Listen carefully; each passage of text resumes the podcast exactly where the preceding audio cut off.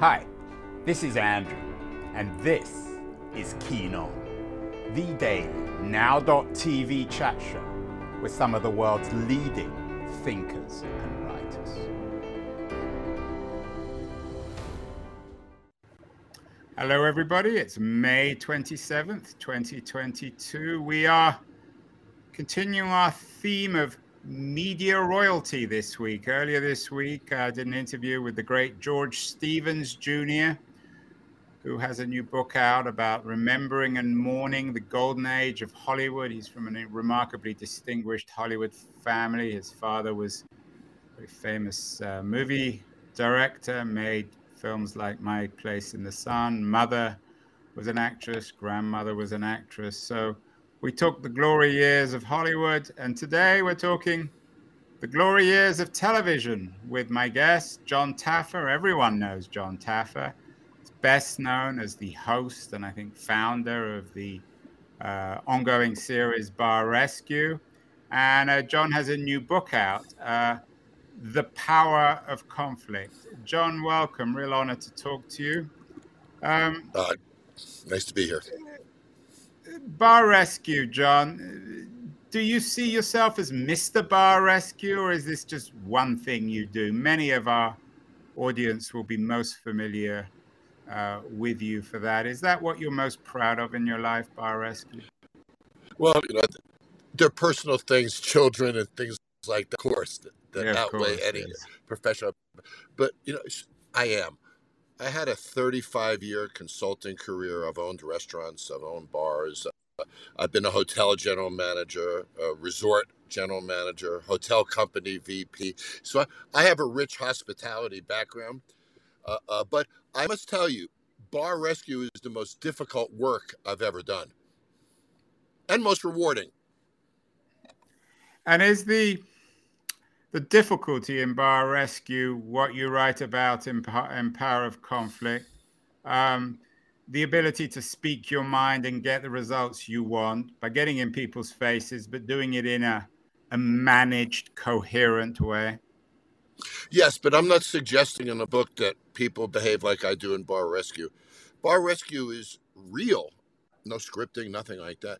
But time is compressed because I would do a 60 day project in about four days. So I'm extremely aggressive. There's a clock ticking in my head, and uh, I'm pushing and pushing and pushing. And I don't have time for people to get on board at their pace. I got to force them to get on in that moment. So I'm not suggesting that that compressed version of bar rescue apply to day to day life because it doesn't. But power conflict started from bar rescue about 120 episodes in five, six years ago. I got very angry at somebody. And I went back to my hotel room that night and I realized my anger wasn't real. It was contrived, it was deliberate, it was purposeful. And I realized that I was using conflict as a tool. Now, I might appear emotional, but I wasn't. And then I started to analyze boy, how does conflict as a tool, when used properly, with dignity, respect, purpose, constructive, not destructive. What happens when we do that? What happens when we don't?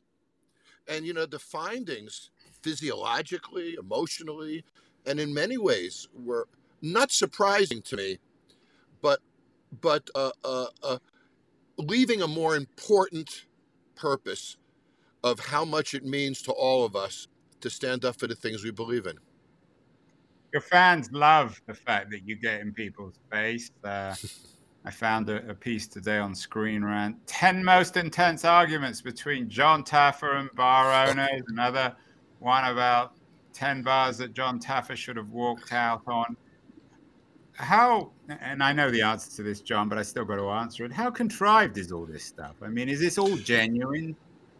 Oh, yeah, it's completely genuine. And I said that on my mother's grave. No actors, no scripts, no producers tell me what to do. I'm the executive producer of my own show.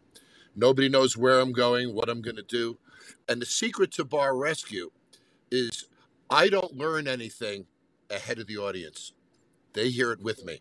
They're on this journey with me, and it's as real as real can be. I do it in four days. So I get there the night of the first day. I do my recon. At the end of recon, what people don't know is we put everybody in, in vans out in the parking lot, and I go in and design the bar that night. Second day on TV, you see training and stress test. Uh, what you don't see is I'm signing off on bar stools and wallpapers and finishing the design.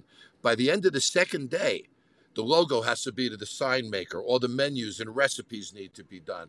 The staff needs to get training. All the furniture needs to be ordered. It's a pressure cooker. The third day we remodel, and the fourth day we reveal it. So the, there is no pressure cooker like that in the real business world. But what you see is real, and the reactions people around me are all real. You're also um, doing a show with uh, Robert Irvine, who's one of my daughter's favorite uh, restaurant characters on television. How does it work when you're working with a guy like Irvine as opposed to just working on your own? Because Irvine has, in some ways, he's similar to you, in some ways, he's different. Is that fair? Oh, yeah, I think that's very fair. We're both aggressive. We, we go about it differently. He's a chef, so he sort of works from the inside out. I'm a business person. I sort of work from the outside in, but we still have the same objectives and purpose uh, uh, and similar aggressive approaches. Robert and I are dear friends, and we have been for years. So we've always wanted to work together. So when we had an opportunity to do restaurant rivals, uh, we both jumped on it. It's a friendly competition. In essence, two friends sort of messing with each other, but we wanted to beat each other bad. Uh, uh, so we had fun doing it. Um, John, you're also well known. You've had a, a very storied career. You were um, very much involved with NFL Sunday Ticket. Um, what is it about television that draws you? Why, why do you think you've made your name, your career on television in contrast to any other medium? How, how does it, you know, suit it, you? I've never been asked that question before, but my only answer would be it, none of this was by design one day I was giving a speech at a convention, and I've given speeches all over the world, and, and, I'm, I'm a sought after keynote speaker. And after a keynote, somebody came up to me and said, You should be on television. So I went home that night. I wrote something up, about three pages long, called On the Rocks. And I friends of mine at Paramount, because I had consulted to Paramount before in restaurant work. And uh, I showed them my idea and you'll laugh. The president of Paramount Television looked at me and said, John, you will never be on television. You're too old. You're not good looking enough. It'll never happen. Well, I left there driving through the gates of Paramount and I said, nah, I'm going to try anyway. So I shot my own sizzle reel, which is sort of a three minute uh, synopsis of what the show looks and feels like. Shot it myself, uh, sent it to four companies four out of our offers. Chose company called Three Ball, not the best offer, but I production company. The show was sold a week later and has been on television now almost 12 years, about 240 episodes. We're one of the most successful reality shows on. T- and it was a powerful lesson in that for me. And the lesson was nobody can say no to me but me. Nobody can say no to me but me. And and and that's an idea i think that was developed in your first book don't bullshit yourself. Crush the excuses that are holding you back. It's a theme i think in some ways that's developed in your new book uh, the power of conflict. Why books john? You do tv you're famous as a as a television personality. A lot of people be surprised with the fact that and I, and I use these words carefully. Are you wasting your time with books? What can't you do on television that you can do in books? Well, I can tell very different stories in books. I can speak more about how I feel, what I've learned. You know, the one common thread amongst all these things is being an educator and a trainer. And that has been the common thread throughout my entire life, whether it's workshops, seminars, keynotes, uh, video training programs like Taffer's video video training, which was a, a product I had for many years. So, to me, a book is your way to share ideas, communicate, teach, and motivate. which is what I love to do you do. like the process of? I mean, how, how do you work as a as a, as an author? Do you do you have daily um, targets? Um, how, how long did this book take? The Power of Conflict. This this one was a long one, about two years. Uh, uh, you know, TV is invasive. It takes over your life when you're in production.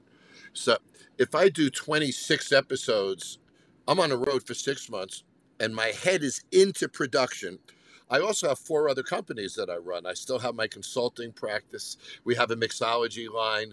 Uh, uh, we have our franchise, Taffer's Tavern, Yeah, I and mean, we're building restaurants. Tavern, right? So, so, so it's difficult to find the time to write when I'm in production. But as soon as production ends, it's somewhat of a passion of mine. So I'll, I'll write in snippets. I like to come up with a premise. You know, I probably go at it like a TV person. I sort of format it in my head, come up with a concept, and start to fill in the pieces. You also have a podcast, the John Taffer podcast. It doesn't seem as if, John, you failed with anything. Is, is there anything that you failed with? Uh, I'm talking to you from Silicon Valley, where we have a cult of failure, but doesn't seem to be much failure around John Taffer. No, I've been very fortunate. You know, my younger years, I learned the power of revenue. And I've learned that, and this is a powerful lesson any business that has expense problems doesn't. They have revenue problems. And if you focus on top line, when your revenues are high, nobody complains about marketing expense, occupancy expense, labor expense. We only complain about those things when revenues are low or we don't achieve goals. So I became a revenue monster when I was young, when I was running hotels and restaurants. And wherever I went, I could raise revenue. And so I've always been very top line, very promotionally oriented. Uh, my friends that are closest to me, when I say, What do I do for a living? they call me a, a promoter, most first and foremost. How scalable is the idea of Bar Rescue? Um, of course, the, this series has gone on for 10 years. Um, uh, you're doing the one now with Robert Irvine, Restaurant Rivals. You're also trying Marriage Rescue, which is very intriguing, but it's very different from Bar Rescue. Could you have any kind of rescue, or are there areas where you don't think it would work? Well, you know, I, I would say marriages don't have problems. People do. Uh, businesses don't fail. People do. And I've always said that fixing a business is easy. Fixing people is tough. Changing how people feel, what their priorities are, how they communicate with each other, you know, to be humble, to show dignity to others. These are these are powerful that work with a business partner or spouse. And there's not a lot of difference in that. So when we went to do marriage rescue, it was the same to me. Holding people accountable for their behavior, keying them into what their objectives are, and showing them how their behavior is contrary to those objectives. And then empowering them and giving them the courage to make a change. And really, the disciplines between the two are remarkably the same. Do you think it has as much legs, Marriage Rescue, as uh, as Bar Rescue, as a, as a television show? Well, you know, it's interesting when, when we did Bar Rescue and, and Marriage Rescue, the two rated about the same, and I chose to continue Bar Rescue, not Marriage Rescue, for very selfish reasons. Marriage Rescue put me on a resort hotel really far from home for eight consistent weeks. I didn't like that. I prefer bar rescue. I go for three weeks, come back for one, go back for three weeks, come back for one. So, due to that, I chose to continue bar rescue and, and sort of put marriage rescue on the shelf. What did your wife think of marriage rescue? I think she liked it. You know, I'm, I'm very fortunate. My wife, Nicole, is probably my biggest fan, and we're unbelievably close. So uh, uh, she's just supportive in every way. John, let's talk then. Let's get into the the bullets, the details of the power of conflict. Um, you have some interesting bullets about watching the dilation of eyes, checking the rest of the body language when you confront someone. What should people learn about the power of conflict? What's the core message?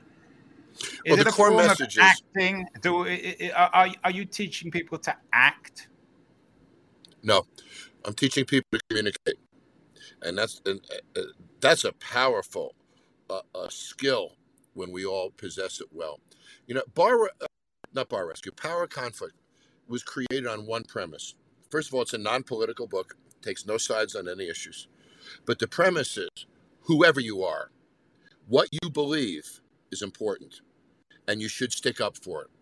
And we as a society, if we don't stick up for the things that we believe in, whatever they are to you, then we're going to lose those things. So this is the time to speak up. But our public discourse lacks dignity today, lacks respect today, whether it's our politicians, whether it's people online, the way we treat each other. And the minute dignity is removed, who wants to sit at the table with you? Who wants to talk to you then? So, dignity is the tool to great conversations and respect. So, this book was written to teach people to respect each other, understand that here in the United States, 50% of America feels one way, 50% of America feels the other. Neither side is crazy, right? Neither side is, is outrageous. Now, we have dreams that are, but the fact is, most of us wake up every day wanting a better life, a better country, and a better life for each other. So, so it's time to drop the disrespect and start to deal with each other with dignity. And that's when we make progress. With dignity, politicians sit down at the table. They actually, things happen. When there's no dignity, there's no meeting, nothing happens. You yourself have got in a little bit of trouble from time to time with your, and I use this word, maybe it's the wrong word, confrontational style. You had an interview uh, earlier this year, I think, on Fox News, where you compared out of work employees to hungry dogs. You did apologize. Um, isn't Fox News, though, and, and you've done a lot of stuff on Fox News, isn't the manner of Fox News this endless confrontation? Isn't that the problem? And again, I don't want to be too political because I'm sure you can find the same on MSNBC. Yeah.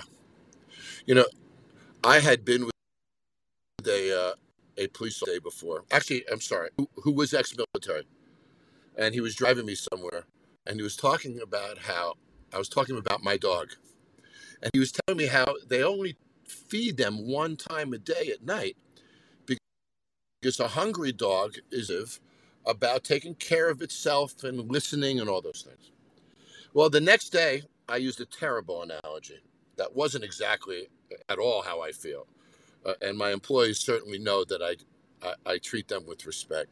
And that analogy opened up a conversation that is the exact reason why power conflict is important. You see, somebody can be a great business person, treat their employees well, be a great husband, be a great father, be a great friend, live their life with integrity, pay their taxes, do everything they're supposed to do.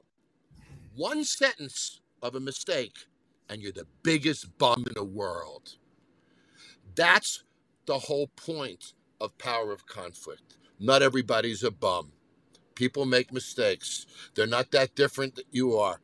Let's learn to communicate better.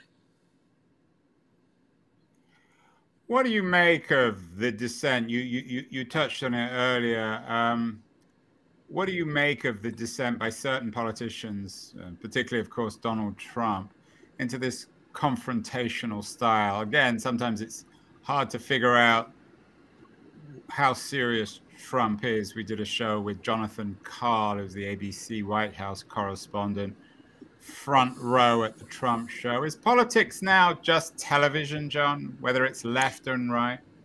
Yeah, you know, it's, it's certainly sort of a, gotcha mentality. I got you.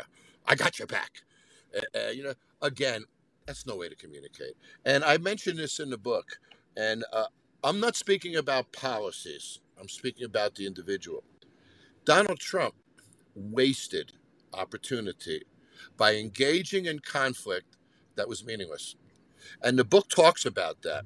We talk to you about if you're going to engage in conflict, make sure A, the topic is worth it. B, the person is worth it and it means something to you. But to get into conflict with everybody about every makes no sense. And, unfortunately, it had a very detrimental effect on, on his on his politics. Do we need more seriousness in media, John? I mean, obviously, we need entertaining shows like yours. Neil Postman wrote, I'm not sure if you're familiar with this book from 1984, very influential book, Amusing Ourselves to Death Public Discourse in the Age of Show Business. Has everything become show business, particularly on television? Do we need to get back to a more serious culture if we're to save the Republic, save American democracy? I think so. I also think that the line between news, truth, and entertainment uh, uh, is become way too blurred. You know, uh, comedians to create a joke that isn't necessarily true, or is an exaggeration to make to make the joke funnier, and people believe it is fact. So when we speak politics in an entertainment environment, we have the freedom to paint any picture we want. Uh, but people look at that as factual. You know, the other day I was sitting with somebody and we were watching a cop drama on TV. I won't mention which one. And they talked about some legal process. And it was complete it was completely wrong. That process didn't exist. It was editorial liberty to tell a story or to create a laugh.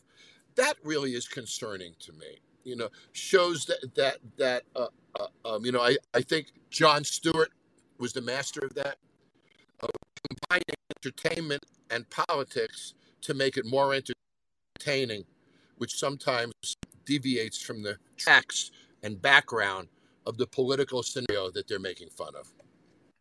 What about the role of bars in people talking to one another?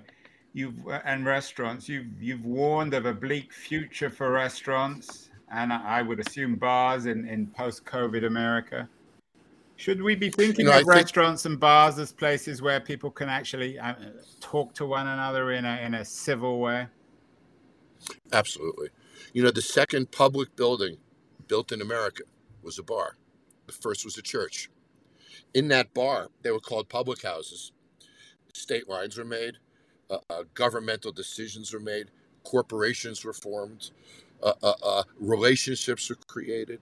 When they built those pubs, they had little half walls between each table. They called them snugs. And in each snug was a table. And the reason why they created that slight separation was so the priest could be in one booth, the politician in another, and and uh, some homeless person or whatever in another, and that everybody could commingle. But make no mistake, great bars are interactive. You can get a drink at home. You don't need a bar for that. What bars provide is interaction, and great ones are part of their community. About the role of violence, John, in the power of conflict? As you suggest, sometimes some of the, the conflicts you've had seem as if they're about to degenerate into violence. Can violence can can violence ever be good, or is it always bad in terms of the oh, power oh, of conflict? Always bad, always bad. Because you know, the minute things get to that level, you're not listening to me. I'm listening to you. We're not making any progress. Uh, it's all downhill from that point. That's why one has to understand if somebody hasn't that you're going to engage with has a tendency to be loud, boisterous, or violent, you engage with that person in a public place, not at home. If somebody is not is more shy and won't speak up in a public environment as much, that's the person you talk to at home. So we talk in a book a lot about qualifying if it's worth engaging, who is worth engaging, where to engage, and how to engage. And one last point, if I can, it isn't about me. Here's the point if you think the sky is blue, and I think the sky is green, and we get into a discussion, and I show you dignity, I try to learn why you feel the way that you do. I put my hand on my chin. So you see me really listening to you. I lean in with interest. Now that you see I'm interested in you, when I say words like end, tell me more. Really open up. Then I open up. Then we're engaged in a really great conversation about why we feel this way. Now, let's say that conversation ends. And I'm still convinced the sky is green, and you're convinced that the sky is blue. We now understand each other more. We've had a constructive dialogue together. Our relationship is better. We both win. That's the point. When conflict is done properly, even when you don't change minds, we understand each other more. We coexist better. Friendships get stronger. That brother that you argue with every Thanksgiving suddenly can be better. And that's when we win.